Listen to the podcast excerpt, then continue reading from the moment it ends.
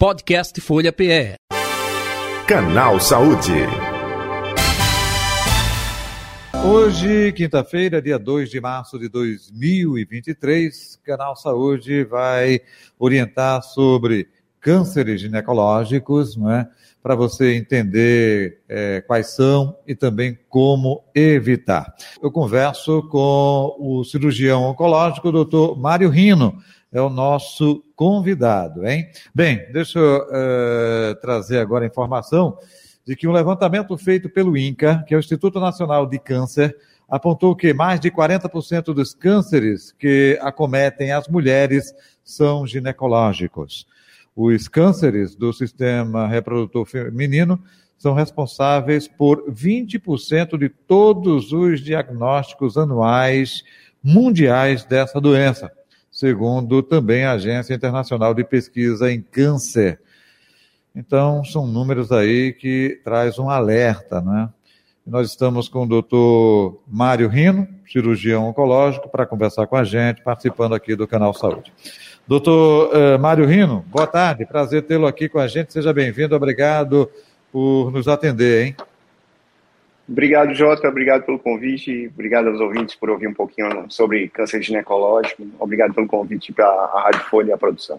Ok, vamos esclarecer, né, até para evitar cânceres ginecológicos, é, a gente pode já de imediato situar o nosso ouvinte, o nosso espectador com relação aos tipos, hein, doutor? É importante começar com uma pergunta que é frequente: o que são cânceres ginecológicos, né? Uhum, são os cânceres é. relacionados ao aparelho reprodutor feminino, né? Então, de forma bem indireta, câncer de colo uterino, câncer do útero propriamente dito, câncer de ovário, câncer de vulva, de vagina, todos esses são cânceres ginecológicos e todos esses precisam ser alertados em relação aos seus sintomas, né? A forma de diagnóstico precoce e a, a, a possibilidade de tratamento, né? É diretamente relacionada à possibilidade de cura ao fato de conseguir fazer o diagnóstico precoce desse tipo de câncer. É certo. Doutor Mário Rino, até aproveitando, não é, essa sua fala, né, é, geralmente os números são nessa sequência que o senhor falou, primeiro vem o, o do colo é, do útero e na sequência é, da vulva, vagina, é um pouco disso é... ou não necessariamente? Não, infelizmente ainda assim. Por que eu digo infelizmente? Porque o câncer de colo uterino, graças a Deus, a gente tem vacina. Ah, hum. Não vacina para o câncer, tem vacina para o H P V, que em última análise é, o, é a principal causa do câncer de colo uterino. Então, Perfeito. é importante lembrar que meninas e meninos também, né, entre nove e catorze anos, antes do, do, do início da atividade sexual, devem ser vacinados.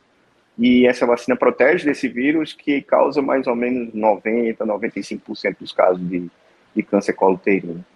A gente tem visto uma diminuição da, da, da incidência, ou seja, de casos novos de câncer de colo uterino, mas a perspectiva de é, diminuição mais significativa, isso só quando houver uma massificação muito grande da vacina em um prazo longo, né? Todo mundo tomando a vacina, meio como que aconteceu com o pólio, né? O pólio a gente teve uma massificação, então erradicou a poliomielite. É difícil, você não vai conseguir erradicar o, colo, o câncer de colo uterino, mas massificar a vacinação ele é algo muito importante para que daqui a dez, quinze, vinte anos a gente tenha um número bem menor do que a gente tem hoje. Lembrando que a vacina do H P V está disponível no, no calendário uh, nacional de vacinação, ou seja, é disponibilizada pelo Ministério da Saúde, e mesmo assim os números são pífios em relação à cobertura para a faixa etária que eu citei anteriormente, né? É menos, algo em torno de cinquenta, sessenta por cento das meninas é, é que estão vacinando. Então é, daí a importância da gente estar tá aqui na rádio, conversando contigo, conscientizando da importância de uma coisa tão simples que é uma vacina, né? Perfeito. Outro detalhe também, doutor Mário Rino, é, é, o senhor falou aí, né, é, do câncer colo do útero, é, o câncer de ovário. Geralmente, é, vocês da área de saúde preservam mais o ovário por conta é, da liberação, né, de hormônios, essas coisas todas. É, ou seja, quando existe um comprometimento, o útero é retirado e o ovário é, tenta se fazer é, um cuidado todo especial para que não se tenha já reposição hormonal, às vezes até mesmo de uma jovem. O procedimento é, é esse mesmo? Eu gostaria que o senhor falasse dessa correlação também do câncer de ovário. É, muito bom. É, é importante a gente separar as coisas, né? Quando pois a gente não. fala, e a gente está falando de colo uterino, é, eles acometem pacientes mais jovens, ali quarenta anos, trinta, quarenta anos, são pacientes mais jovens. Elas dependem muito do, do ovário no sentido de que essa produção hormonal protege essas pacientes da menopausa precoce e todas as consequências da menopausa, né? Como a fraqueza óssea, né? A osteoporose, o risco de ter doença cardiovascular, angina, infarto. Então, para colo uterino, é possível fazer essa preservação de ovário, na maioria das vezes, e essa preservação tem um impacto muito positivo na qualidade de vida da paciente e na diminuição do risco dessas consequências que eu falei. Quando a gente fala de outros cânceres, aí depende de caso a caso, de tipo a tipo, nem todo câncer de ovário é recomendado A, a, a preservação dos ovários, né, de útero da mesma forma. Então aí tem que avaliar os subtipos, é, porque por outro lado essa produção hormonal ela pode estimular o crescimento de células tumorais, desde que essa, esse subtipo tumoral ele, ele se beneficie, ele cresça com o estímulo hormonal. Então depende muito do, do tipo do câncer. Em alguns sim é possível, e quando é possível é importante manter os ovários, mas nem sempre é possível. É só alertar que tem esses dois lados que precisam estar em consideração, mas o que pesa no final realmente é a possibilidade de cura. É, uma, é o fator mais importante na tomada da decisão sobre a preservação ou não do ovário. Perfeito. É, completando, é, vagina e vulva? É, vagina e vulva são cânceres bem mais raros, né? Uhum. Bem mais raros. É... O que eu gostaria muito de alertar são... são aquelas lesões que a gente observa na vulva, na vagina, aquela coceira que não passa, uhum, e que gera feridas e sangramentos. Isso precisa ser avaliado, né? Isso não está dentro da normalidade. Uhum. São raros e eu acho que até pela raridade passa batido esse tipo de lesão e acaba chegando em situações mais graves onde poderia ter sido feito um tratamento mais simples, desde que diagnosticado de uma forma mais precoce. Desculpe interrompê-lo. É, é, o ato sexual é, é, é, ocasiona também isso ou não? É, ela vai sentir muito mais, né? No ato sexual pode com... com não, eu digo na transmissão. Eu digo assim, é, é, ah, é, o câncer pode é, é ser... É, não, é, não o câncer. Não. O câncer em si não. O que vai transmitir é o vírus que... Ok, que, perfeito. Que vai... O vírus vai infectar essas células, hum, e ao longo do tempo ele vai desenvolver os cânceres, né? Isso também é importante, né? A atividade sexual, em geral, eu sei que é difícil é, massificar, mas é importante falar isso, deve ser feita com preservação, é, com, com, utilizando camisinha para evitar a transmissão desse tipo de vírus. É, isso é muito importante também que seja conscientizado, não só do ponto de vista do risco de infecções como H I V, sífilis e tantas outras, mas também em relação a esses tipos de vírus que, depois de um certo tempo, desenvolvem os cânceres, né? Então, o, o ato sexual protegido é algo que precisa também ser lembrado quando a gente fala em prevenção para uhum. câncer ginecológico. Certo. Doutor Mário Rino, outro detalhe também. É, tem alguns cânceres que surgem e já apresentam sintomas. É, outros são é, silenciosos. É, de maneira em geral, cânceres ginecológicos são silenciosos ou apresentam algum tipo de sintoma, hein? Maravilha, meu, pergunta excelente. É, vamos lá, vamos separar por partes, né? Colo uterino. Colo uterino, qual é a melhor forma de prevenção? Excetuando, obviamente, a vacinação, que é uma prevenção primária, mas é a realização do exame preventivo anual. Por quê? Porque ele não dá sintoma em estágios muito precoces. Né? Ele não dá sintoma, ele vai começar a dar sintoma, dor, sangramento, é, já tem uma lesão que não é tão precoce, ela já é um pouco mais avançada.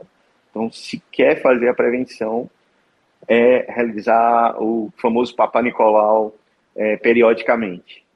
E o câncer de útero não tem prevenção, o câncer do útero propriamente dito. Ele acomete mulheres mais velhas, no pós-menopausa, mas ele dá um sintoma que alerta muito. São as mulheres pós-menopausa, pós-menopausa que voltam a, a sangrar, voltam a fazer sangramentos transvaginais.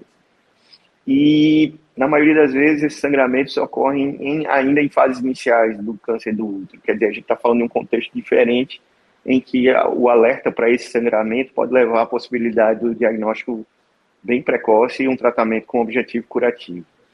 Então. Ovário já é o outro extremo. O ovário, infelizmente, é, cinquenta, sessenta por cento das pacientes são diagnosticadas já em fases avançadas, porque ele não dá sintoma, é em fases mais iniciadas. É muito raro você conseguir fazer esse diagnóstico em uma situação precoce. Ele já vem dar sintoma quando ele está muito grande ou quando ele está uhum. disseminado, e aí vai vir dor, crescimento do, da barriga, perda de peso, que já estão relacionados a uma doença avançada. Muito tem sido estudado sobre formas de fazer esse diagnóstico mais precoce do câncer de ovário, mas efetivamente até hoje não existe nada que consiga é, detectar isso de uma forma muito inicial, infelizmente, na maioria das vezes. Uhum. Infelizmente. Agora, é... tem cura? Ou depende de como está é, justamente esse processo aí é, do tipo de câncer? Varia muito de pessoa para pessoa, doutor?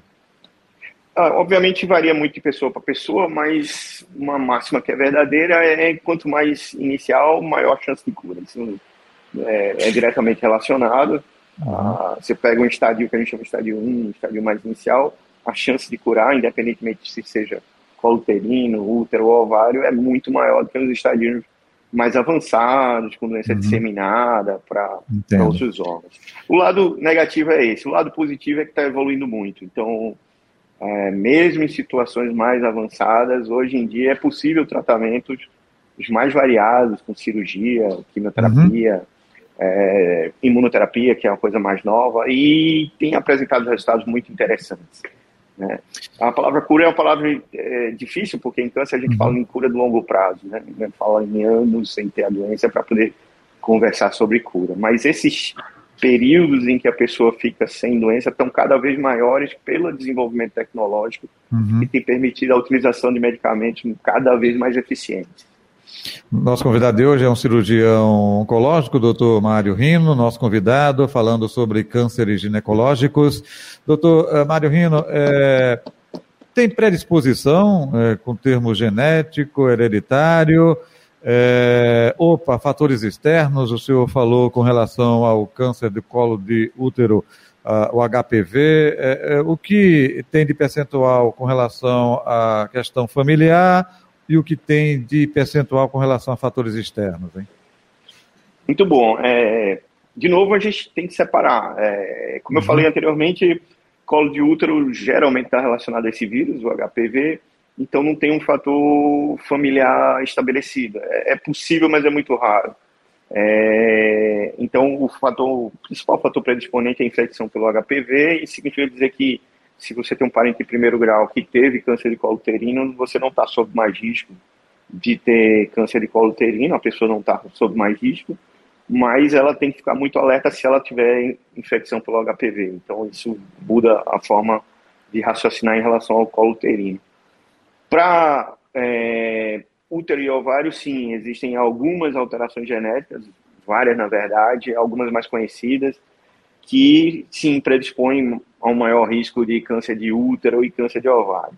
Uh, se a gente falar numa delas, a, a, que é uma mutação de um gene chamado B R C A um, uh, que ficou muito famosa essa mutação por causa de uma atriz de Hollywood, que foi a Angelina Jolie, que teve uhum. essa, essa mutação muito comentada em revistas e jornais há algum tempo.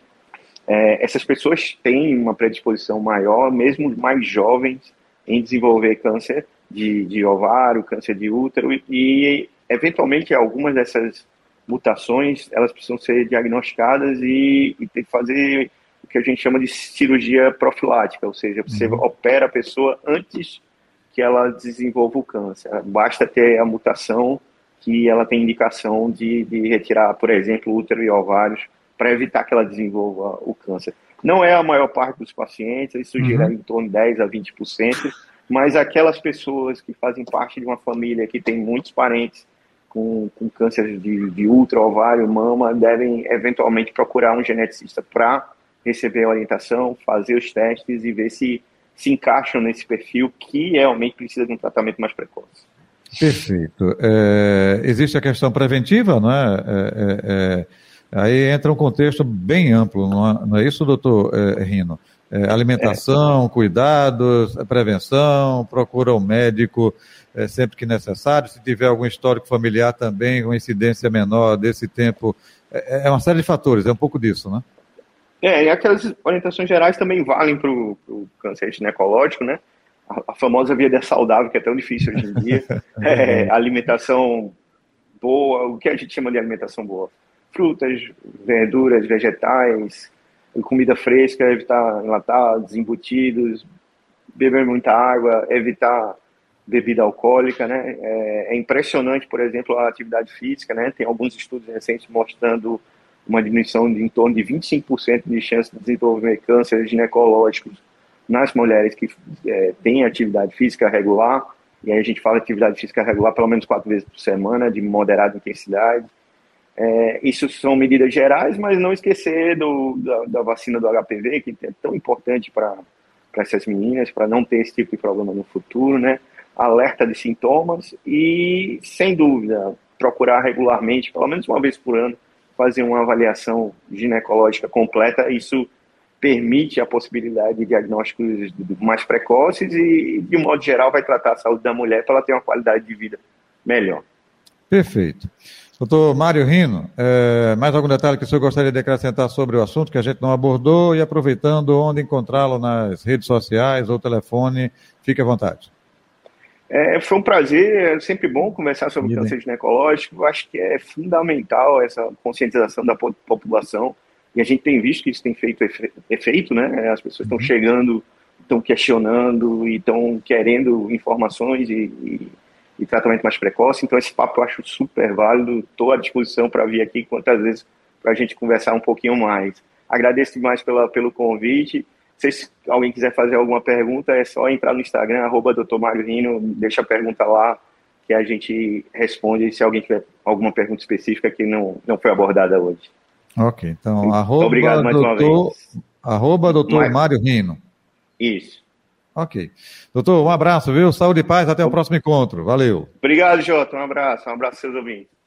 Conversamos com o cirurgião oncológico, doutor Mário Rino, nosso convidado de hoje do Canal Saúde. Canal Saúde que vai ficando por aqui, amanhã de volta nesse mesmo horário. Obrigado pelo carinho, audiência, atenção, paciência.